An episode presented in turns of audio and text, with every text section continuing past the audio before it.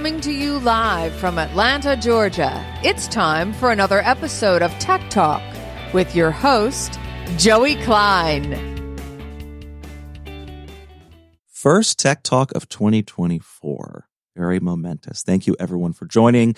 Uh, as always, we have two amazing executives from amazing Atlanta based companies. Uh, first, we are going to chat with Sandeep Ahuja, the CEO and co-founder of CoveTool. Hello, Sandeep. Hey, so good to be here. And we are going to finish off with Joshua Silver, the CEO and founder of Rainforest. Great to be here. Okay, let's jump in. Hi, Sandeep. How you doing? I'm doing great. How are you? Good. So f- let's just get it out of the way. What is Cove Tool? Cove Tool is an AI powered sustainability consulting company. We are the software, we are the consultant, and we are revolutionizing the entire AEC, which is the architecture, engineering, construction space, and we're making it accessible. Okay. So, and we, most people who listen to this know that we don't really get too much into my day gig, which is real estate, but we're going to chat about it a little bit because, of course, your business overlaps quite a lot with it. Oh, yeah. So, um, I think anyone who's paying attention has seen that whether it is ESG initiatives by Fortune 1000 companies, whether it's sustainability departments in large corporate real estate groups like the one that I work for, or whether it is A&E firms adding professionals in this field, there is a lot of buzz and talk about this. I think what, what I'm curious about is I find that when typically when there's a lot of buzz and something is relatively new, let's say within the past decade or so, you know, really started to kind of get attention, there tends to be a lot of window dressing and fluff on, uh, with some of those organizations. And then there tends to be folks that are actually know what they're doing, actually dedicated to it, and, you know, is making a difference beyond simply just putting something in a financial report. So I am curious about your journey to this issue and how you view the landscape that I just described right now. I, I really appreciate some of the things that you said, and there most definitely is an overlap. I don't know if you actually knew, but JLL is a proud user of CoveTool. I did. Uh, okay, I guess you knew that then, because um, I didn't know um, what office it was, but I heard that from our team the other day, and I was like, "Oh, that's fantastic!" It's I don't know what office time. it is either. I just know that we someone somewhere uses it. Uh, that's exactly what I've heard. Yeah. Um, so for for me, it most definitely started with just a understanding that buildings are forty percent of all carbon emissions. I was a practicing licensed architect, um, and I I have buildings that I designed with no knowledge of how impactful buildings were. And when I learned that buildings were so impactful, I just knew that I had to change my life, my career, and do something about that. So that's really what got me to first becoming an expert in building science and building performance, and then being able to make it accessible. Because even after I became the expert in building performance and was able to understand on a very granular level the impact of each decision, like what type of window, what type of roof, how it's oriented, not just on these big commercial buildings, but I mean, every like your house. Mm-hmm. Um, that's really when I learned that not everyone could do that. And that really got me going in the path of making sure that everyone can do that. And so is the product, uh, let's take just going to name a design company or construction company. Let's take Skanska, for example. Okay. I assume that that type of company could be a part of your user base. How would that company use your product versus how a JLL would use your product? Most definitely. So to kind of put that into a comparison, both of those companies have in in my understanding an actual design team that works with them, whether it's architects, whether it's engineers, whose job it is to figure out how buildings perform, what is the carbon use intensity, how much carbon is the building utilizing, how to, if it's a renovation, how to make those changes, what is the most cost effective way to make those changes that is best for the environment. Or if it's a new construction, what the design should actually be to make sure that, yes, it's cost efficient. Yes, it's aesthetically appealing yes, it's the right size, but also how to make it the lowest carbon That's a lot of different variables for a human to do. Like heck, when I was a consultant, that was still very hard for me to do. And mm-hmm. that's why I charge people 30, 40, 50,000 dollars a project when I ran my consulting practice. But that's the kind of insight that need to be democratized to make sure that we can do it for every single project. And that's how both of those companies would utilize it. Okay. So the goal here is obviously this typically this sort of a service and focus um, is left for companies that have the wherewithal to care about it and pay for it. And the software provides a way for organizations that might not have thought that they could access these services but care about it to do so. Both and yeah. there's very many users that we have. Like I'll describe to you even ends of the spectrum. There's a five person architecture firm. It's very tiny, most definitely does not have the resources to even teach someone a new software because they're so busy with the work that they're doing. They do five house projects in a given year. That's the smaller end of the spectrum, right? They don't have the bandwidth to teach an architect a new software. So what they do is they access our low cost tech enabled sustainability consulting model and say, Hey, we just want energy and daylight models for all of these five houses um, that we do in a given year. And we do it in a fraction of the cost that a consultant would cost. And we do it really really fast. Now on the bigger end of the spectrum where we are working with companies like JLL or uh, other key architecture firms they will have the resources to teach it internally so we'll be like great we'll teach the software to you so you can go fish for yourself but they're also like, well, we have a few project managers that are just not down to learning new technology. Sure. And we're like, great, we're the easy button for that. Push that easy button and we'll do it for you. So it's kind of both ends of the spectrum because we really have to catch all. Totally customizable based on where that particular user is in their journey and their size. That's exactly right. Yeah. So I want to go back a little bit. I find that, um, like not everyone fits in these two buckets, but I find that it's somewhat of a helpful uh, framing. I feel like I see entrepreneurs by choice and entrepreneurs by force. By choice, the ones that uh, love the hunt, love the thrill, love um, the stress, and just cannot work for someone else. By force, a professional that, in the way you described it, finds out something and it kind of changes their trajectory. Am I onto something? You may, maybe you are. I'll tell you how I started, um, yeah. and you can tell me which category you think I'm in. Okay. Um, for me, I was working at a large architecture firm. Um, this is now about 12 years ago. This was the first company I started. That was prior to Cove Tool, and I was driving over to the dentist, and it was a Thursday, and I just knew on that one Thursday morning that I wanted to start my own company. And then my thought was that if I still felt that way on Monday, I was going to put in my two weeks. And I still felt that way on Monday. So I put in my two weeks and, well, started my own company. okay. So then that, uh, if, if the first instance was, you know, you learning this about buildings and doing Cove Tool, I might say by force, but that sounds to me more by choice. I think so because yes. by by force I was most definitely in the field. Like yeah. that's why I stopped being an architect and started being a sustainability consultant. And I think by choice was to become an entrepreneur. Are you, and this is a loaded question, right? But I just feel like the, the picture that gets painted um, of entrepreneurship is, you know, we sort of we um, we deify um, you know the executive in our culture, and and that's I think that's better than maybe in a past, uh, you know, life where we might have heard someone that said we're starting a new company, like, oh, so that means you're unemployed, basically, right? Like it's this is better than the alternative, but I also feel like um, the sausage behind the scenes, the stress, the family issues, just all the stuff that goes on with shepherding something, having everything on your back is not really seen. So my question was going to be, are you generally having fun? And how do you think that this stage uh, compares with when you first started?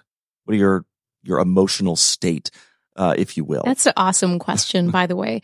Um, I will I'll put it kind of on a spectrum. Yeah. Uh, because I really do believe that my emotional state and my fun is most definitely on a spectrum. So, short answer is yes. I, I love every part of it. I'm so glad that I did it. And I'm glad every day, not every minute, every day, but most definitely every day. Um, but for me, it was, it's most definitely the spectrum of, oh my gosh, we raised $30 million. And oh my gosh, we closed our biggest deal ever. Oh my gosh, we signed AECOM and Arup companies that I admire, all the way to, oh crap, I have to, I have to do this, uh, I have to do this, um, client proposal and I haven't done it before and I have to figure it out on the fly. Yeah or oh my gosh i have uh, you know lost a key member of my team that i admired. I'm happy for them but i'm so sad to see them go. And it's it's that roller coaster of a ride where you're consistently doing things at least for me that i hadn't done before. I'm consistently doing things that i didn't think i would do. And I'm also consistently celebrating things that I never thought I'd be able to celebrate when I started this journey. I didn't think how far I would go. I knew I had a belief in my heart that I was going to touch every building that ever gets built or renovated. And I haven't fulfilled that dream yet, but I didn't know how far I was going to go. And I'm still very much going. In my view, we're early. We've just started.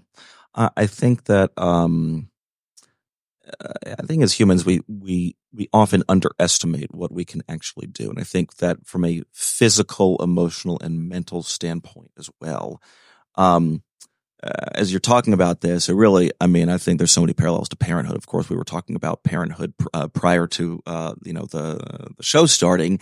It is the highs of parenthood are the highest of highs and the lows are the lowest of lows. It is, it is very tough to exist in the emotional middle.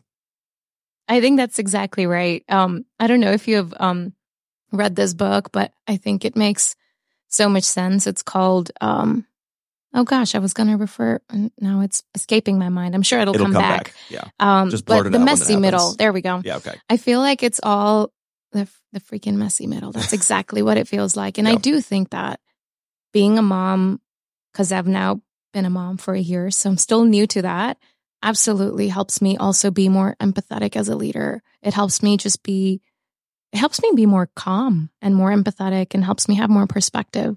I, I, I could see that. I think that when, when influenced correctly, you would think that most people that have the experience of raising a child, no matter what, you know, after a year or 18 years, you know, patience and empathy hopefully are two things that kind of come through in the process. Most definitely. I mean, that's what I'm feeling already. Like there was no way on earth that I thought I could be a CEO of a company of our size. Like we have 70 people, we've been growing, we've been scaling, and be a mom and a month in still be solving the problems that I was solving and celebrating the wins that we were celebrating and balance that. And I think that balance is such a crazy word, because going back to what you said, I couldn't agree more. I think we're capable of more than what we give ourselves credit for. Okay, so let's talk about that growth. Okay, so 70 people. And what year did you start the company? We started about five years ago. Okay. And so where, what is your focus for 24 and 25? Is it a new product? Is it penetrating a certain market? How are you growing the business from here? So I think that what we have really learned in the last year, um, which I have been reading all of the tech news. I know it's been a tough year for most tech companies, but I think we've been one of the fortunate ones and have really um, been able to continue our acceleration within the market. We're leaning very, very heavily into finding that ability to morph what we offer based on the customer segment. And I know AI is a buzzword, but we really have been integrating it within our systems to be able to customize what we offer based on what you need. So, for example, a particular client may describe to us a project that, hey, I'm working on a 100,000 square foot classroom building, hypothetically. Mm-hmm. And typically, right now, they would need an actual human sustainability consultant to listen to that project description and be like, I think based on what you've just described to me, you need a few energy studies all through your schematic design, development, and construction drawing phase. And you need a few daylight analysis and carbon studies. All of that intuition is coming from an actual human consultant based on their years of experience. We're training our AI systems to act as that, to basically be able to prescribe to you the type of analysis or the type of studies that are meaningful for you. Mm-hmm. And if then the prospect comes back and is like, these all studies are great. I likely do need them. However, I'm constrained on budget. It can then come back and be like, well, you must do these too if you're if you're trying to get this output. Okay. And customize the the offering and then go ahead and do it and then give you the output. Or if it's like if the customer is like, I think I can do it, just tell me what I should do. It can tell you how to do it too. So really meeting each particular user exactly where they are. That is very cool. So is that something currently in development or is that functional right now? So we have a MVP that's working internally and we're testing heavily with it. So it's it's coming out soon. That's very cool. I'm very excited about it.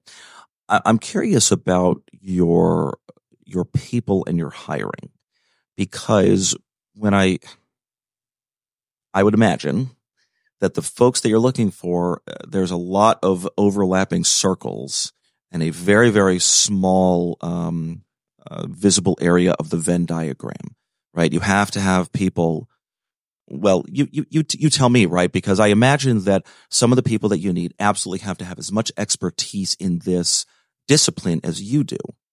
But if that was everyone, it almost feels like it would be too limiting at a certain point, right? I'm sure there are roles where they just have to be good practitioners. They do not have to have the specific domain background that you do from an educational standpoint.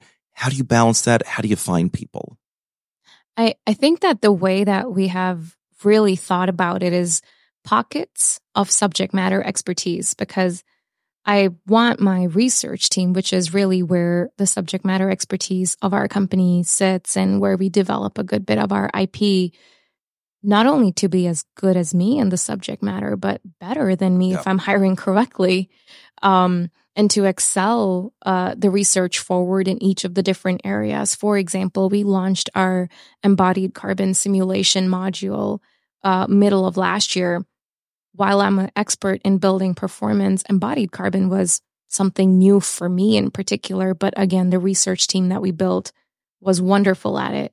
So from a research team standpoint, they have to know their stuff and they have to know it significantly better than I know it.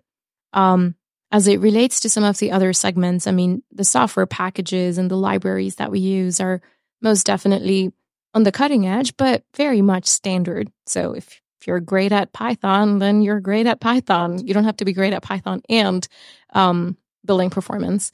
And then same goes for customer success, sales, and marketing. I feel like we've built a really solid onboarding and enablement plan so that when you come as a non industry member um, into our team, we assimilate you to what is architecture, who is our customer, how do they think, what are their problems. And I think we've built a really good program around that. Okay. Okay, that's that that that is interesting. Um I'd love to get a view a holistic view from you because I think that, look, if you're looking for negativity on the topic of, topic of sustainability, you can find it. And if you're looking for positivity on the topic of sustainability, you can absolutely find it. And I, I truly believe we can hold two thoughts in our head at the same time.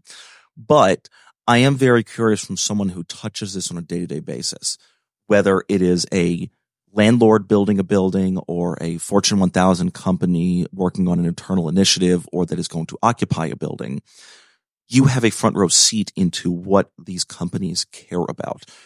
Do you feel, you know, we have a, we live in a world of dire predictions on this front. How do you feel about what our progress is like? Are you generally an optimistic person? Are we kind of getting there? Are we realizing what we need to do? Oh boy, now you said it was a loaded question on the last one, but I'll say this one is really the the loaded question. I'm I'm actually um, writing a, a book about it for Wiley, and they're publishing it in the middle of this year. Yeah. On um on that that is that is the question of the book. How how are we doing? Well, don't um, give away too much. Yeah, ask um ask me tomorrow. I might, I may change my mind, but in general, I think I'm optimistic. And that's most definitely what wakes me up every day to work as hard as I do. And I know that that is true of my team too. I think the thing that gets me excited is that, you know, like three of our key customers are able to impact 5% of global carbon emissions. And that to me is really cool. And they're utilizing tech um, in a way to reduce the overall carbon emissions of the world. I do think that if we wait too long for regulations, there's not going to be a world to save. And I do think that with climate change, we're getting to a point where it's not an altruistic thing, it's a financial Sure. um, investment thing. And if we don't, pe- people are going to lose their investments and their money because buildings will fail because they'll be in locations that have uh, natural disasters and that'll continue to happen more and more. It is unfortunately a bad spiral. So I think sooner or later, most everyone will wake up, but because it impacts the dollars and not because we're doing it for the right reasons. That is my unfortunate belief in this world. Look, that's that that's right. I think that at the end of the day, this is going to be more uh, about cynical motives than altruistic motives. I think so. Candidly, as long as it happens, I don't really care what the motivation. Um, I, I tend to agree with you. I think that we. I'm not saying that there is not cause for alarm and negativity, but I think it ignores a lot of the just incredible work that entrepreneurs like you are doing. In addition to the fact that, I mean, you have the SEC putting out ESG guidelines for companies to follow. I mean, this is, and whether, whether said company X is, you know, cynical about it or altruistic about it, the fact that this is a guideline put out, whether they want it or not, uh, that's, that's pretty groundbreaking, frankly. I couldn't agree more. Like, I don't care why someone does it so long as it's done and so long as I have a world that I can enjoy and future generations can continue to enjoy. That's Yeah. that's plenty. Yeah. All right. Well, I'm I'm with you on that one. So, if people want to learn more about your company and all the great things that you're doing, how can they best get in touch? Well, reach reach out to us via via our website. We have cove.tools, so check it out. We're very active on social, so if you're on Instagram, LinkedIn, whatever it is you use, we're Cove Tool, cove.tool. You'll find us. Reach out. We love to hear from folks, whether it's to just learn more, whether it's to see how we might be a fit for you, no matter what it is. If you're looking for a job, no matter what it is, just reach out. We love hearing, even if it is just to say, Hey, appreciate what you're doing. Have nothing else to say. Just wanted to say that. That's perfectly fine That's too. great.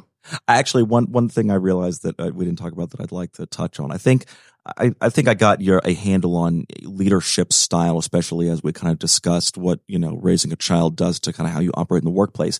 I am curious about how you build culture um, as a as a founder, as someone that has seen an organization go from single digit employees to double digit employees.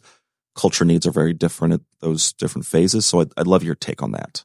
I'll say that one thing I didn't know was that culture was easy at 10 and culture was insane to keep and build at 50. I don't know why it's those milestones, but it was most definitely those size milestones. Like 20 to 50 was kind of a squishy mush. Sometimes we were getting it right, other times we weren't. But at 50, boy, we needed a structure to keep our culture alive. Um, and I think that the way that we've done that is by being very explicit and clear about who we are and who our what our core values are and what we believe in. And for us, we keep it simple because if you can't say it in five seconds, then no one's going to remember it.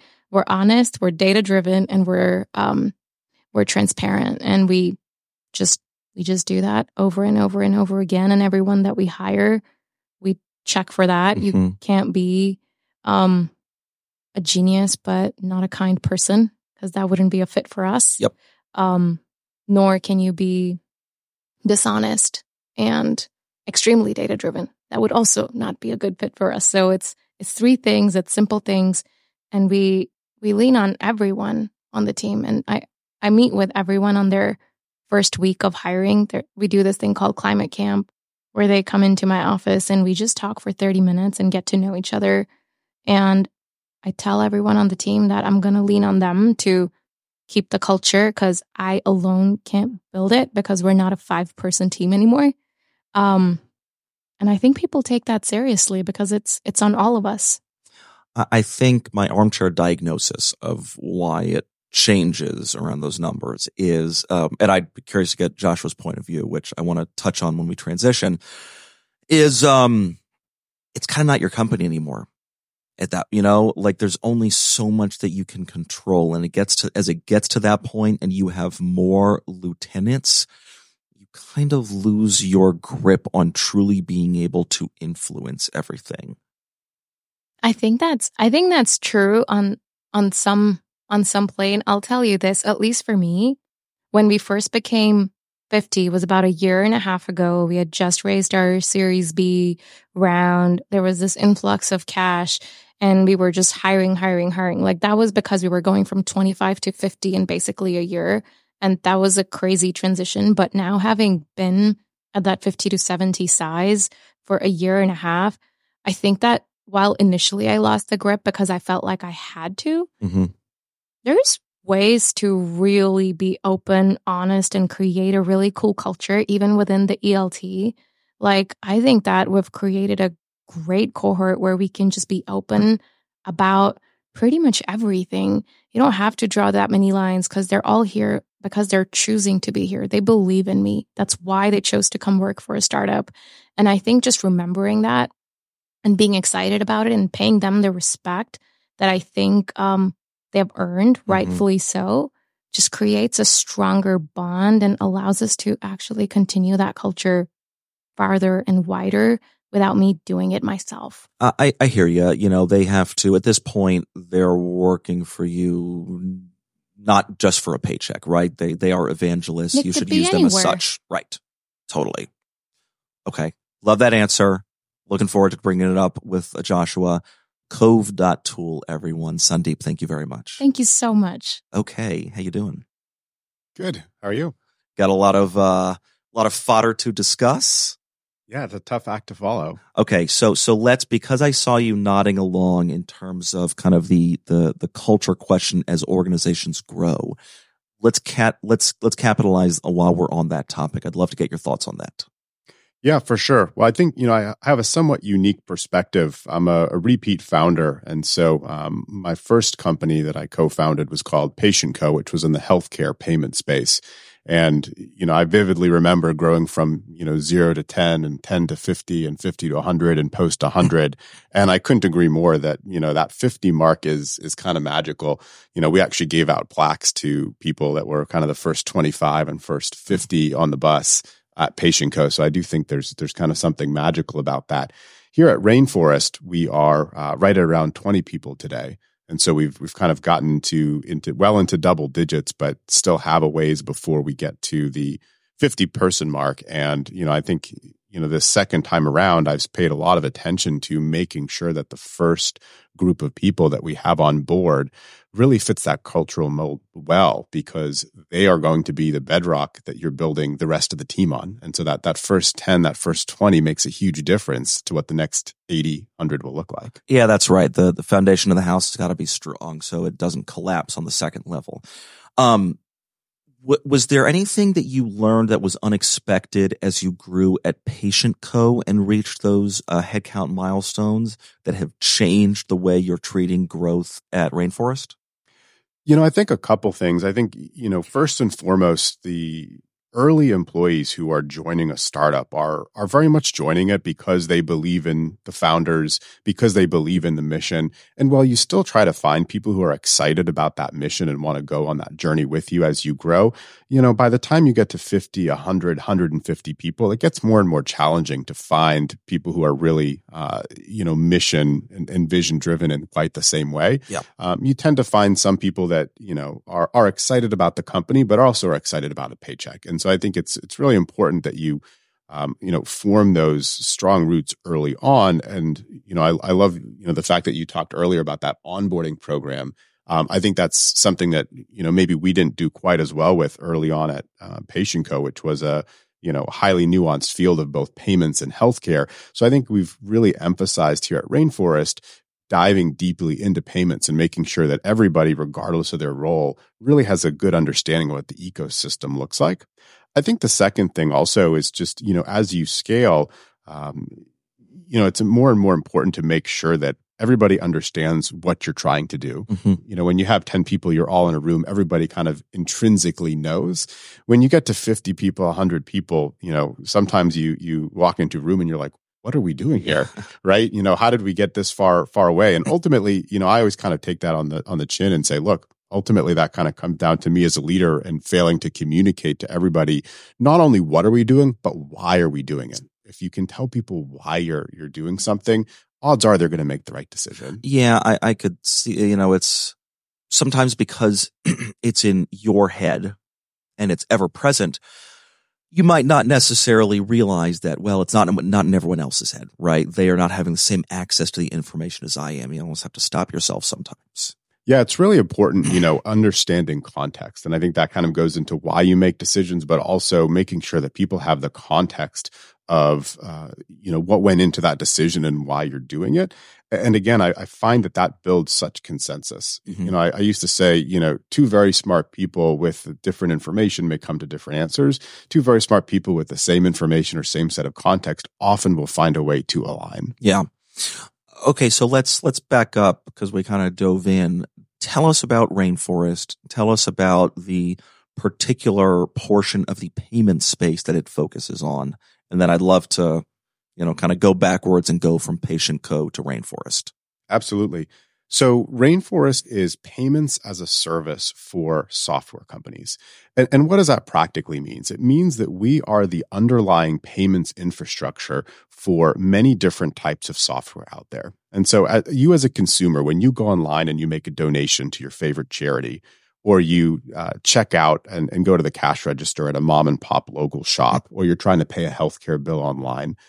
Any of these types of use cases, those software companies need a payments provider behind the scenes. And that is what Rainforest focuses on is helping them process payments in a very safe, efficient, and effective way. And we also are helping those software companies generate new revenue and create stickier customers. So it's kind of a win for the consumer or the person who's paying by providing better payments experiences. And it's a win for the software providers because they get stickier clients and they have a, a really valuable new source of revenue. Okay, so I, I get the just whole process being easier from a customer's perspective.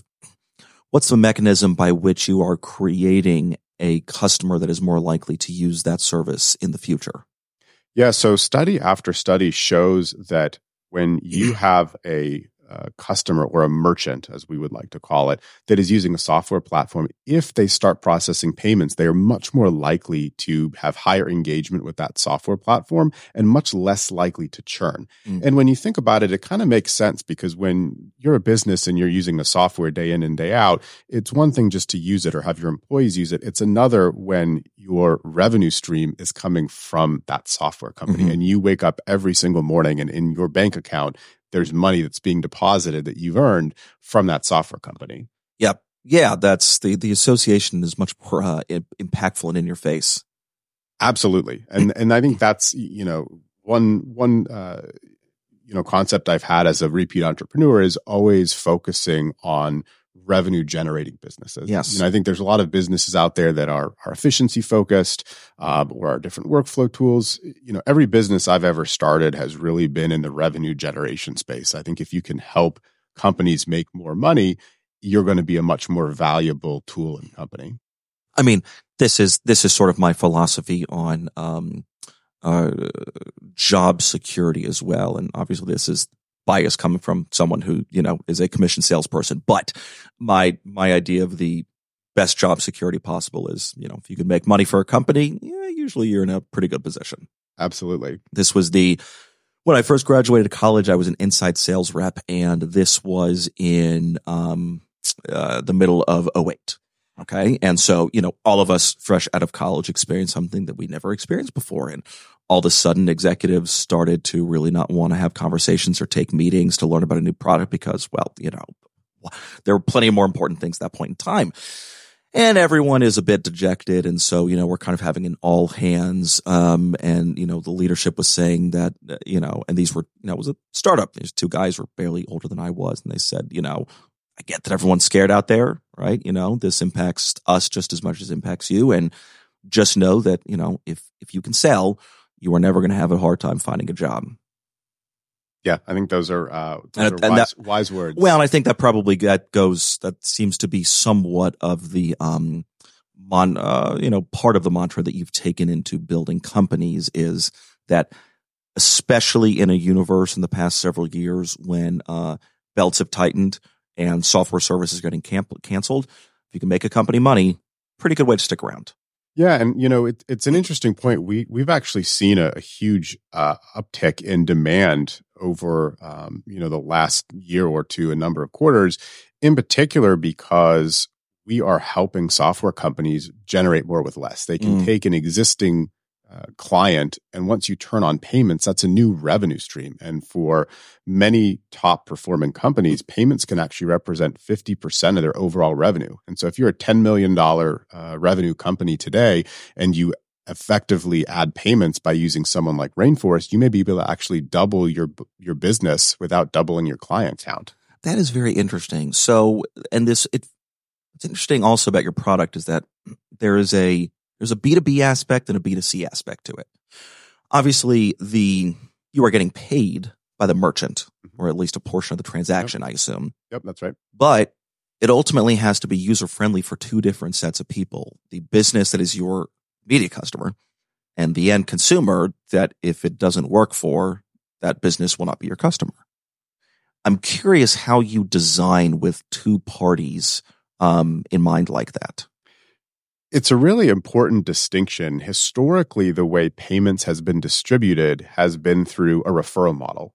A software company would partner with a bank uh, or a sales arm of a bank that was called an ISO, an independent sales organization, to distribute payments. And it was very much a throw a lead over the wall. If it closes, we will give you some commission on the back end, call a residual. Mm-hmm. It was very disjointed. And, you know, in the late 90s and early 2000s, they kind of came up with this term called integrated payments, which basically meant you had some integration into the software. You weren't, you know, ringing something up in, in a computer and then walking across the, the hall to punch it into a, a terminal, right? It was integrated. You hit the checkout button and you can pay.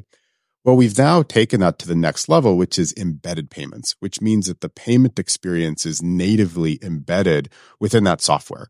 And think about as a consumer, think about something like Uber or Lyft. You don't think about making a payment. It's so intrinsic mm-hmm. to the mm-hmm. actual experience. You know, is Uber a payments company or are they a transportation company?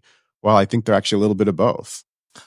That is true. And to your point about the increasing of revenue, when I get out of the airport and I see a line of cabs that is right in front of me, and frankly, probably comes a couple minutes quicker than the Uber, I'd still rather wait because really, at the end of the day, it is the payment process of, I mean, it's the first time I've ever thought about this, having this conversation.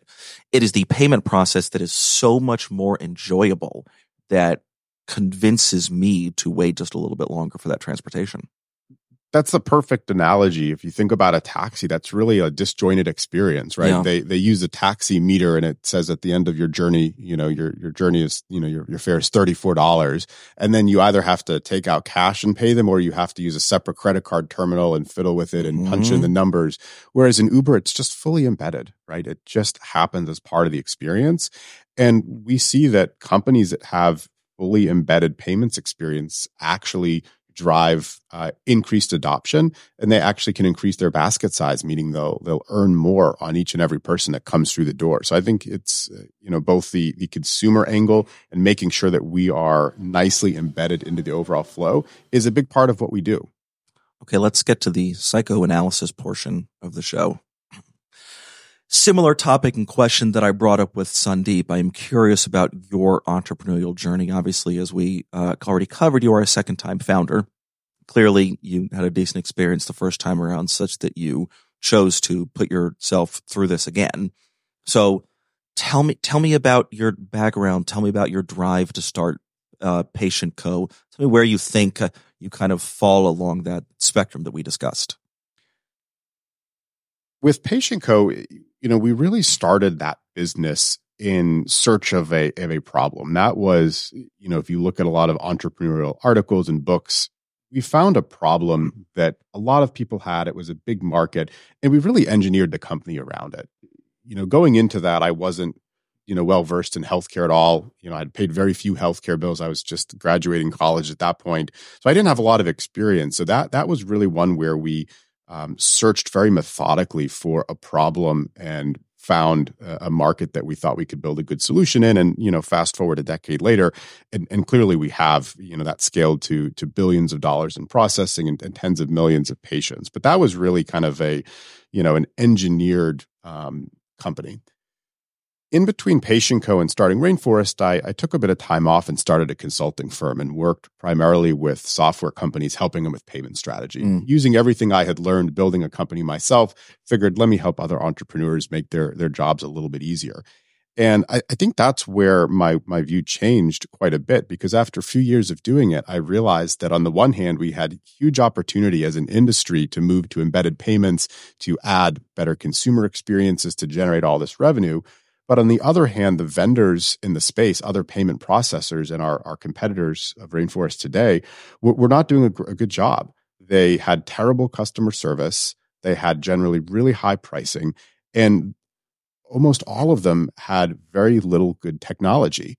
And so when you kind of looked across those three dimensions, the, the technology and the product, the customer service and the commercials, you really couldn't get good optimization there. And, you know, I remember time after time banging my head against the wall saying why can't i just find a vendor to work with? My my life as a consultant is so painful you know getting to the end of a project and saying we're going to pick the least worst vendor. You know it's not who do we like it's it's mm-hmm. who's who's not the worst. And that's just a really tough place to be and so you know i really felt at that point i had no other option besides to start this. And i think i was very fortunate because i had experience of over a decade in payments.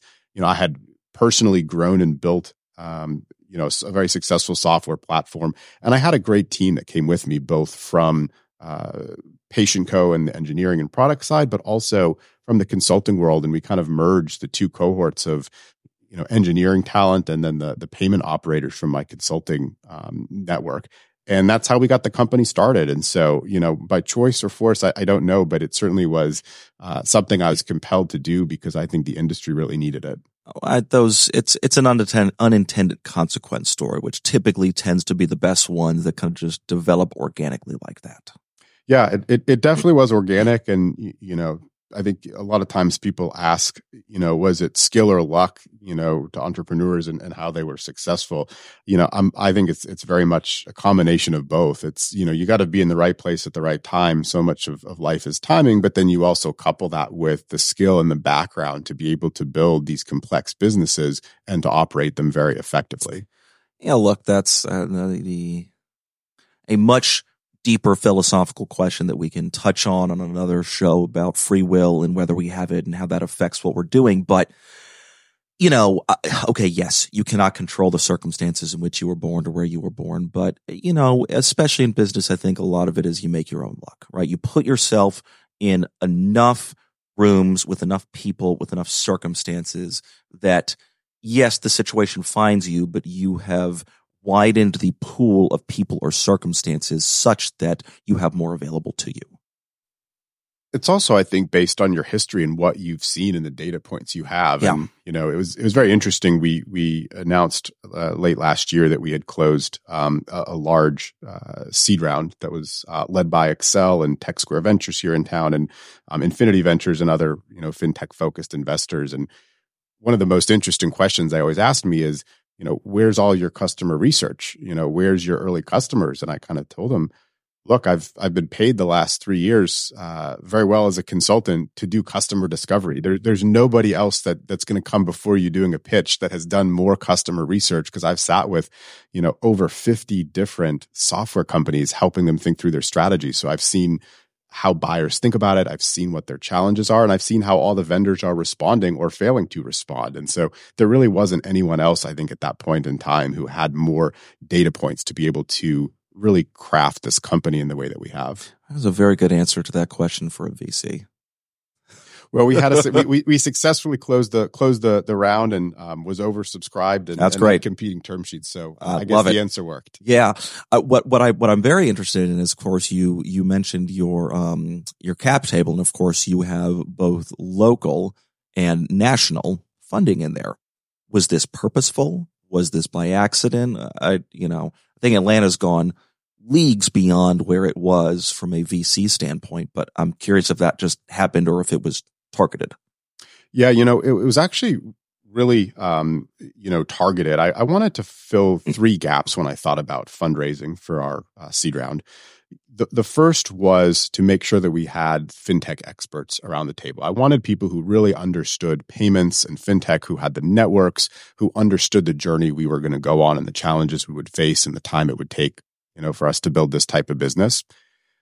The next thing that I wanted was to make sure that we had folks that had deep pockets, you know, really your kind of blue chip firms. And that's mm-hmm. where uh, folks like Accel and the BoxGroup out of New York come in they've just seen it all. They've been around a very long time. Um, you know, they're able to be a multi-stage fund and and you know work with you for a long time. And in such a competitive space, you know, we knew we were going to raise multiple rounds of capital, and and we were you know focused on building a big business. So that was kind of the second group.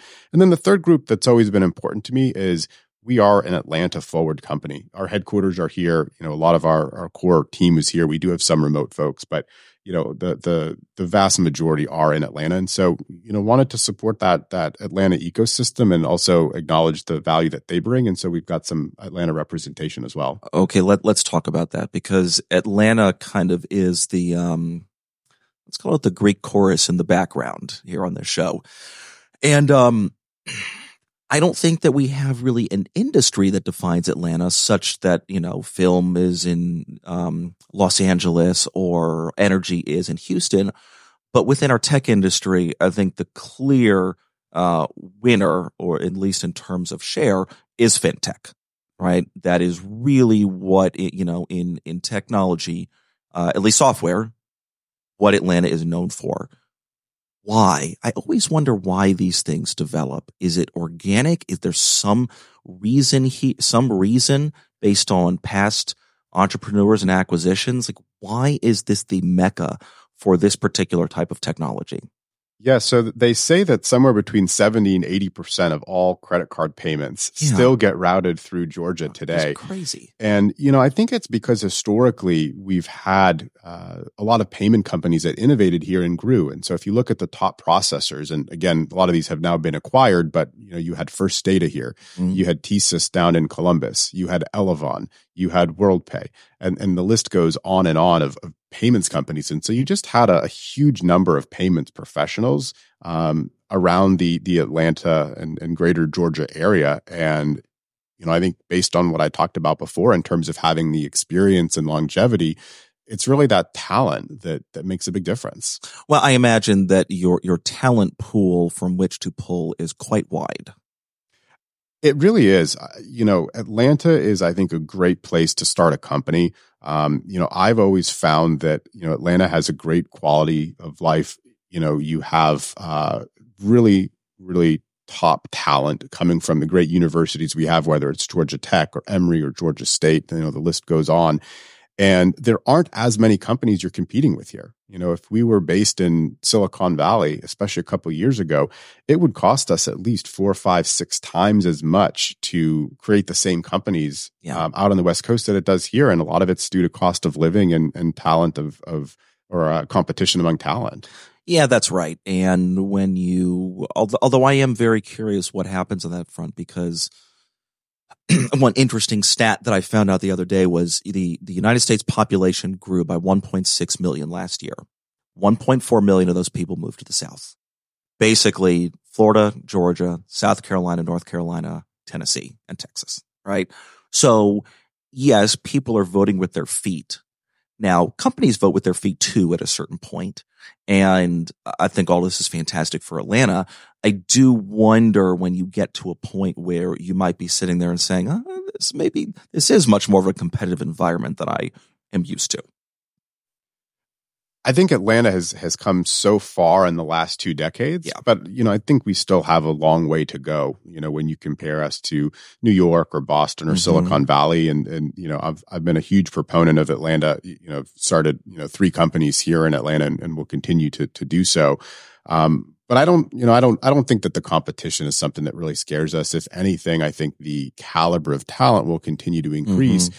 And the thing I'm actually most excited about in the Atlanta market is as we're getting to multiple generations of startup founders and repeat founders, they're able to give back. And, you know, whether that's someone like David Cummings, who's, you know, doing so from a, a real estate and cultural perspective, whether it's, um, you know, repeat founders like myself that spend a lot of time mentoring other mm-hmm. first time founders, you know, there's so many different ways to give back. And that's really something that has made the epicenters of entrepreneurship in the US, what they are is that collection of successful entrepreneurs giving back. And we're now, I think, just getting to that point where you've got that critical mass in Atlanta. I couldn't agree more, right? You keep it in the family. You have enough people with successful exits who reinvest back into the community, whether that is with uh, talent, time, or dollars. Uh, obviously, I could go on and on about what David Cummings just did for South Downtown, but I really think that we're going to look back in a decade and um, I this is not an exaggeration. I think he has he has single handedly saved downtown. Um, it it it is as someone who is extremely invested in that, not just from a professional but a personal standpoint. Atlanta is too good of a city to have the downtown that we have. Um, I I feel pretty good. Yeah, it, it's remarkable. I'm, you know, I'd be really curious to watch the growth yeah. uh, that that happens in that area, and you know, just looking at the success of Atlanta Tech Village, which is is where we're based now. Um, there's just such great energy there, and people really enjoy coming to work every day. Well, yes, and you have the type of uh, look institutional real estate investors. There is a time and place for them, but they are not known to be patient capital. Um, hence, what happened to the first owner. So it's, I, I think that he is a, he and his organization and his ilk are a great ownership group because they care and they do not have the typical um, issues that other real estate investors have, where there's too many cooks in the kitchen, too many opinions, uh, and too much additional capital. Yeah, it's it's you know it's uh, I think a great investment for Atlanta, and and I'm also excited about all the other things happening in Atlanta. You know, even out of Georgia Tech, uh, mm-hmm. Chris Klaus and, and CREATE-X, and there's just so many initiatives. When I look back a decade ago, two decades ago, three decades ago, it, it's remarkable how much we've we've improved each and every one. It really is. Um, when in in terms of your buyer profile, and we're totally doing 180, but when I hear what your product does, you know, I go, I go, well, you know, this could be, is this IT? Is it product? I mean, who, who is typically your audience and your buyer? That's one thing that we've focused a lot on at Rainforest is making sure that our product works well across all of your different buyer mm-hmm. groups. One of our main competitors is Stripe, which is a payments processor that's particularly developer focused they really catered to the developer experience and said, we will figure out how to let developers adopt our mm-hmm. product quickly and easily. And they did a phenomenal job with that. It turns out, though, as software companies scale, the development and the technology is just one part of the puzzle. You also have the commercials and the accounting and finance. You also have the operations. You also have the sales and go to market. And one of the big challenges that we see as, as companies look to add payments as this revenue stream is around adoption. Mm. They may have a thousand customers of their software, but maybe only a hundred of them are using payments or subscribe for payments, meaning a 10% attach rate. If we can help them get from 10% attach rate up to 20, 30, 40, 50, 80%, that's literally millions of dollars of additional revenue that they're driving. And that's why Rainforest is focused on that consultative mm. aspect of both um, sales and implementation and service in a way that many of our competitors who are, are focused on self service are not. I got it. Okay. That makes a lot of sense. Um, well, I really appreciate you coming here, sharing your story. Uh, rainforest.com or so you can learn more about yes. us at rainforestpay rainforestpay.com. Okay. That's rainforestpay.com. You can also check us out on LinkedIn. Um, I also am a pretty frequent poster um, on LinkedIn myself, Joshua Silver, and um, really appreciate you having me on the show. Absolutely. Joshua, thank you. Sandeep, thank you for sharing your story. Yeah, this has been a pleasure. Okay. Everyone, thank you for listening to Tech Talk. Have a great one.